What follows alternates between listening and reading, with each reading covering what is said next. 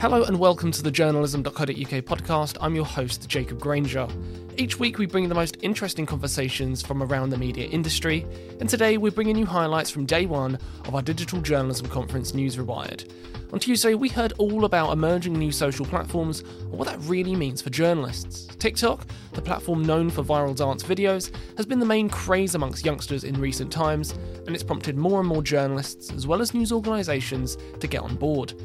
Clubhouse seems to be all the rage as well. The invite-only app allows you to host live audio discussions for your followers. And then you've got platforms like Twitter and Instagram who are coming up with more and more features to emulate some of these popular trends, so think Twitter Spaces and Instagram Reels. We'll be diving into exactly what these are all about, how you can get started, but also if everything Silicon Valley launches truly matters to journalists. We'll hear the thoughts of Matt Navarra, an all-round social media expert, and the founder of the popular Social Media Geek Out Facebook group. Heather Bowen, Twitter's news partnership manager, talks to us in more detail about Twitter Spaces and how media organisations are using it. C N N anchor and serial TikToker Max Foster gives us an insight into how he's become a hit on the platform, and we'll also speak to Abdirahim Saeed, a B B C senior journalist who shares some tips as well as concerns about using Clubhouse to source journalistic stories. All of that's to come. Don't go anywhere, but first, this.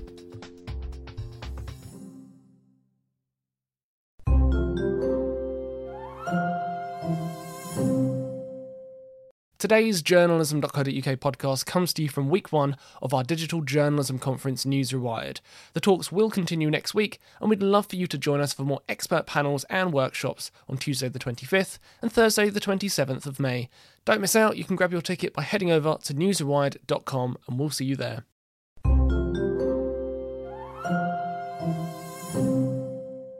In the last year, Clubhouse has been the one that most people have become, you know, familiar with, being talked about the most. Uh, and Twitter Spaces, you know, has come along as well. That's Matt Navarra, a social media consultant and commentator, and the founder of the Social Media Geek Out Facebook group. And now we're seeing there's Reddit Talk, LinkedIn Audio, Facebook Audio Rooms, Discord Stages, Instagram Live Audio Rooms. So all of these are kind of mushrooming out after the sort of appeal of, of Clubhouse Rooms has, uh, has kicked off. And the list doesn't stop there. Matt continues to talk about how Twitter is also moving into the newsletter space, an entrepreneurial medium which has grown in popularity in recent times amongst journalists. Twitter's now going to be doing a lot of stuff in terms of Twitter super follows, which is an ability for you to subscribe to uh, somebody, could be a journalist that you really like, uh, and get exclusive content or things that they don't share elsewhere. Um, but on top of that, they've layered on it a newsletter integration, um, the ability to do Twitter Spaces, which could be a paid event sort of area. But Twitter isn't the only platform coming up with these clone products. Facebook and YouTube in particular have emerging features which take inspiration from the trendsetters. Facebook as well is trying to jump into doing uh, its own development on newsletters. So they've got a newsletter platform that's coming up, as well as a, its own audio rooms platform and a sort of TikTok for audio, which I'm really interested in seeing how that looks with its audio bites feature that they're working on. And then finally, you know, there's YouTube Shorts, Instagram Reels, TikTok, there's short video space. Some of those obviously have been around a little bit longer than just uh, in the last year, but certainly for a lot of news publishers and journalists, they're still relatively new and sort of experimental for, for many newsrooms. But here's what you need to know. Clone products do not necessarily share the same creative tools. The bells and whistles available to you for short-form video, for example, is not the same on TikTok as it is on Instagram Reels. The lesson for journalists is not to copy and paste, but push each set of tools to the limit and figure out what works best. They all have their own kind of pros and cons, and, and you need to just learn how to play to the strengths of those platforms to, to get the most out of them, rather than doing the sort of squeezing whatever piece of content it is and just copy pasting it everywhere, which, you know, if, from anything we do in, on social is, is never a good idea to just do a, do a copy paste. But yeah, I think all of the platforms have a scope to, to deliver well on news. Um, Washington Post is a good example. C N N's a very good example. They have a really good presence on TikTok. Um, and people from the B B C, like Sophie Gallagher Smith, she's really good at what she does on, on TikTok in, for news. So yeah, lot, lots of good stuff out there. This term experimenting can feel like a vague term sometimes. What this really means is browsing the platform, understanding what appeals to audiences, and trying to post content in that style, but in a way that still carries your brand across. You don't want to be posting content which just looks and feels really out of place, but ideally with every post, you move slightly closer to something which belongs. With that, though, comes the risk of failure, of posts either getting no response, or you just looking like an idiot doing dance videos, and that is often the biggest obstacle to even getting started.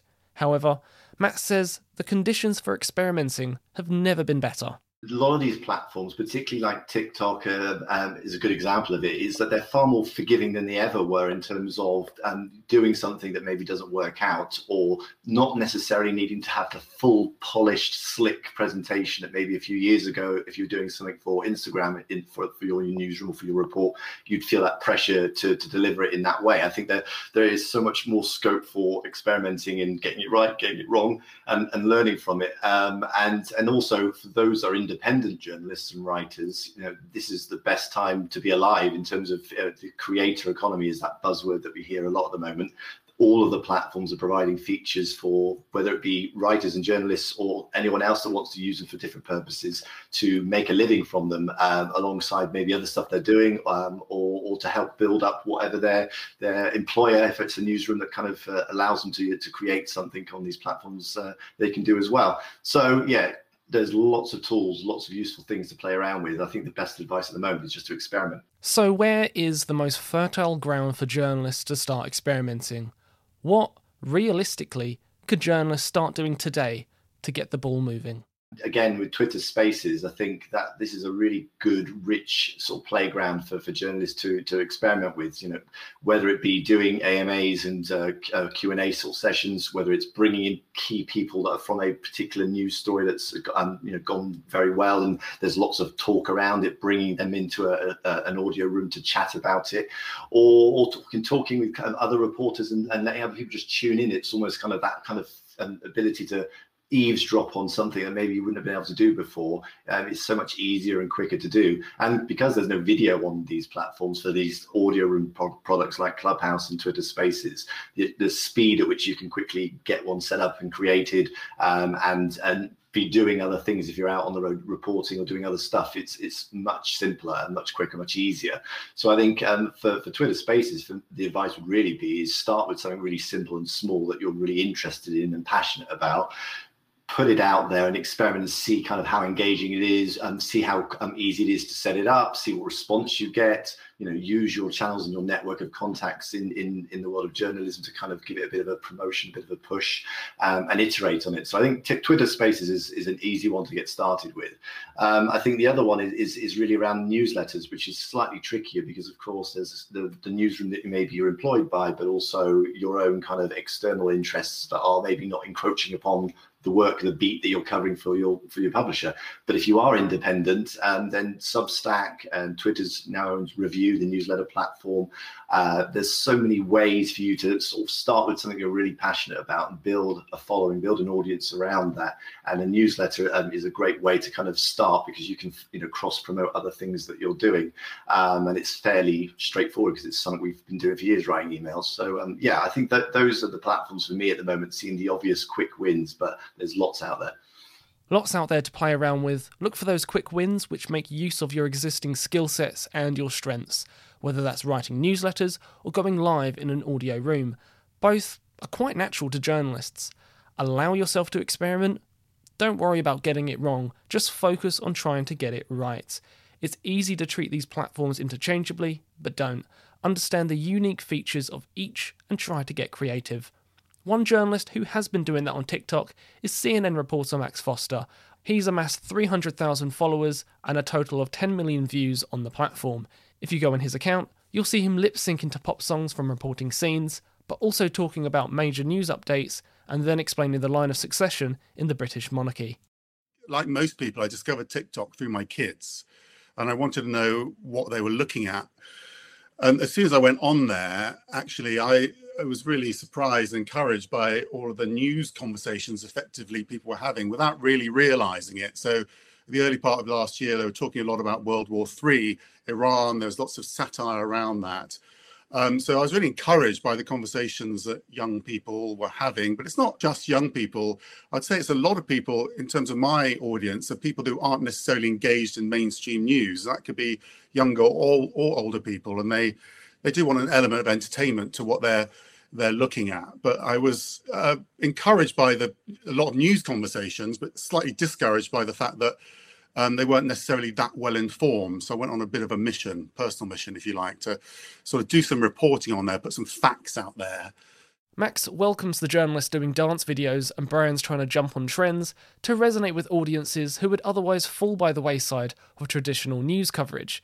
He says that the ability to simplify tricky stories and unlock your niche on the platform are amongst some of the reasons journalists should consider getting on board. When people are dismissive about it, it gets me quite frustrated because it's not just dancing and it's not um, dumbed down. Actually, if you do anything dumbed down, audiences don't like it. They are very sophisticated.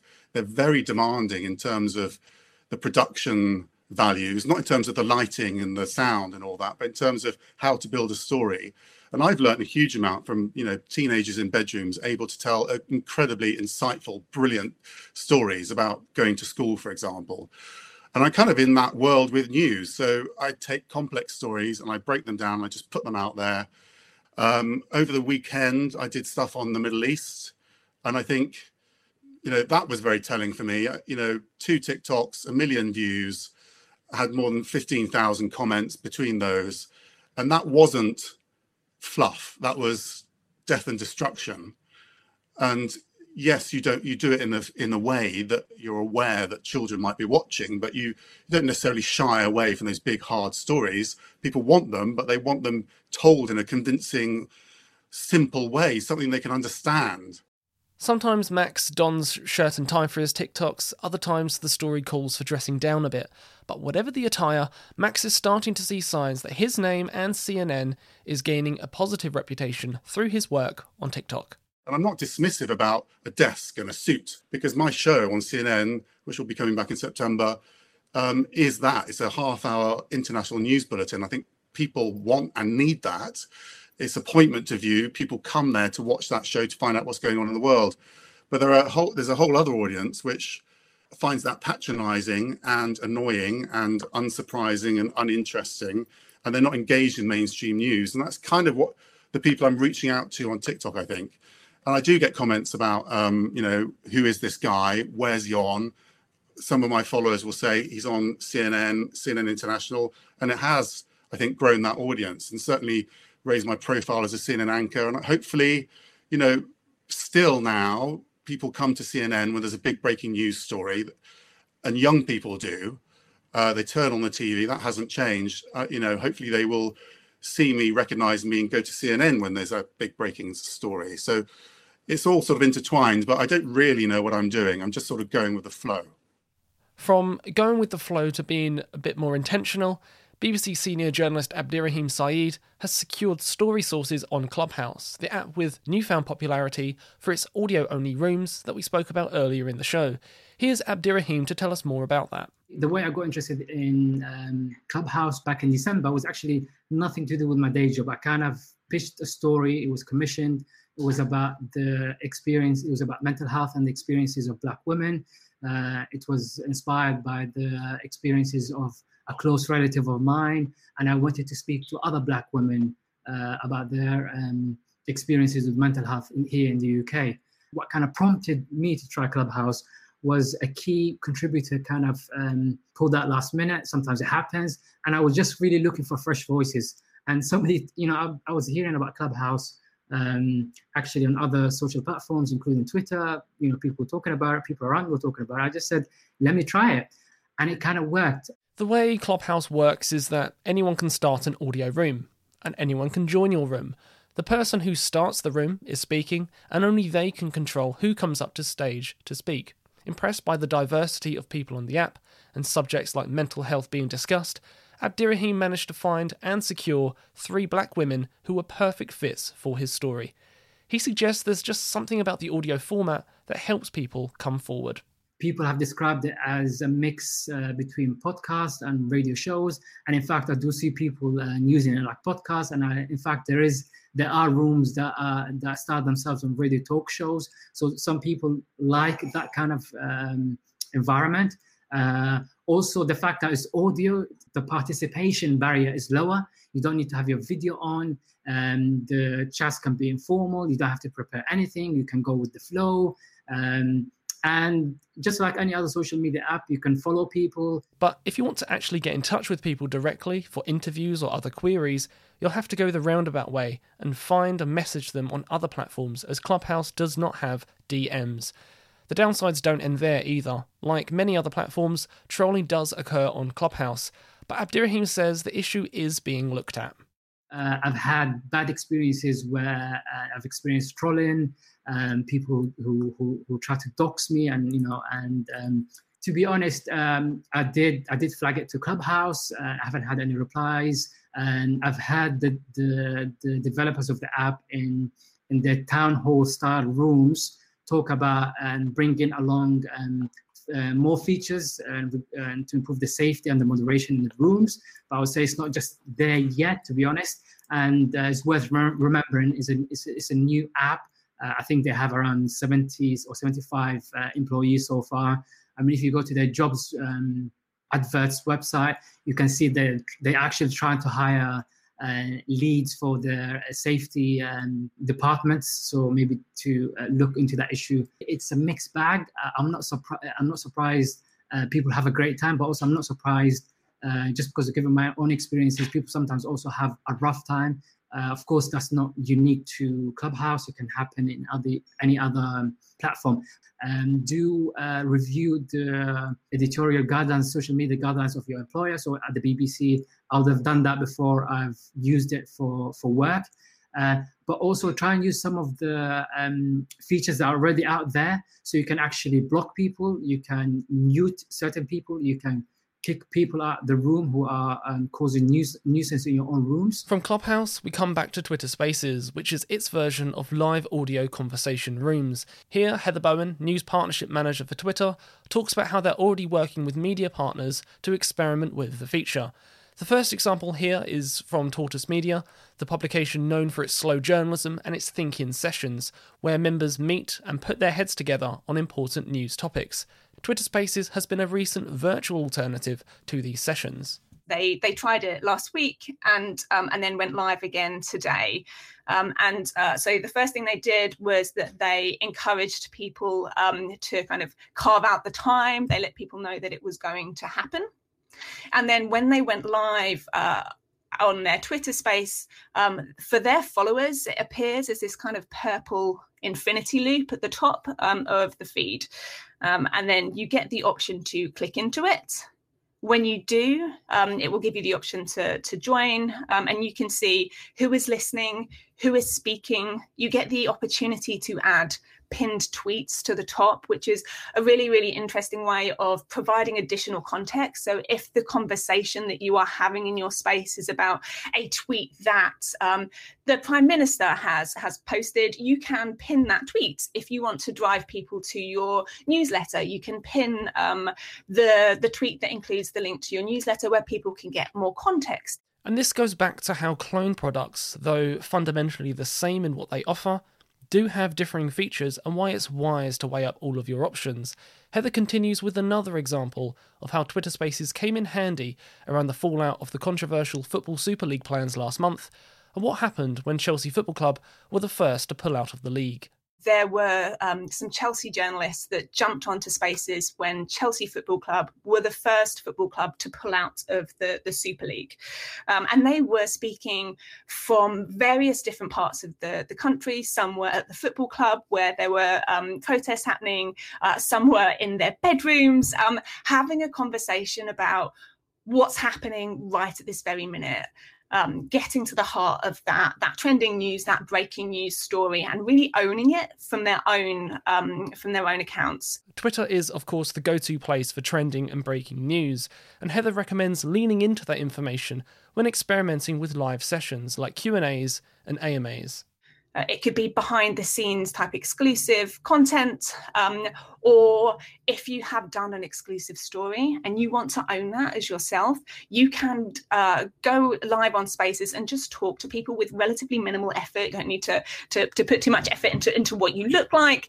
Um, you can go live on Spaces and talk about what happened behind the exclusive, the additional things that, that might be interesting to, to that audience. And when you think about what we said previously about leveraging existing skill sets, podcast promotion is also a very natural fit. So we've had lots of partners looking looking at this as a potential opportunity because they have journalists who are um, more comfortable and confident with audio than perhaps others. Generally, they are the ones that have done podcasts. So it's, it feels like a nice natural extension of, of using um, the people that are most inclined to want to do audio to, to, to trial it out and do um, an extension of the podcast where you can then talk about what's going to happen in the next podcast. Um, And, and potentially even um, do voting, do polls, uh, get feedback that then informs what happens in the next podcast or, or in a story that, that that is later to come. Hopefully by now you're brimming with ideas, but here's just a few final best practices straight from Twitter. From a technicality perspective, there are certain things that work best, um, and, and I imagine this would be true for Twitter Spaces and other audio products.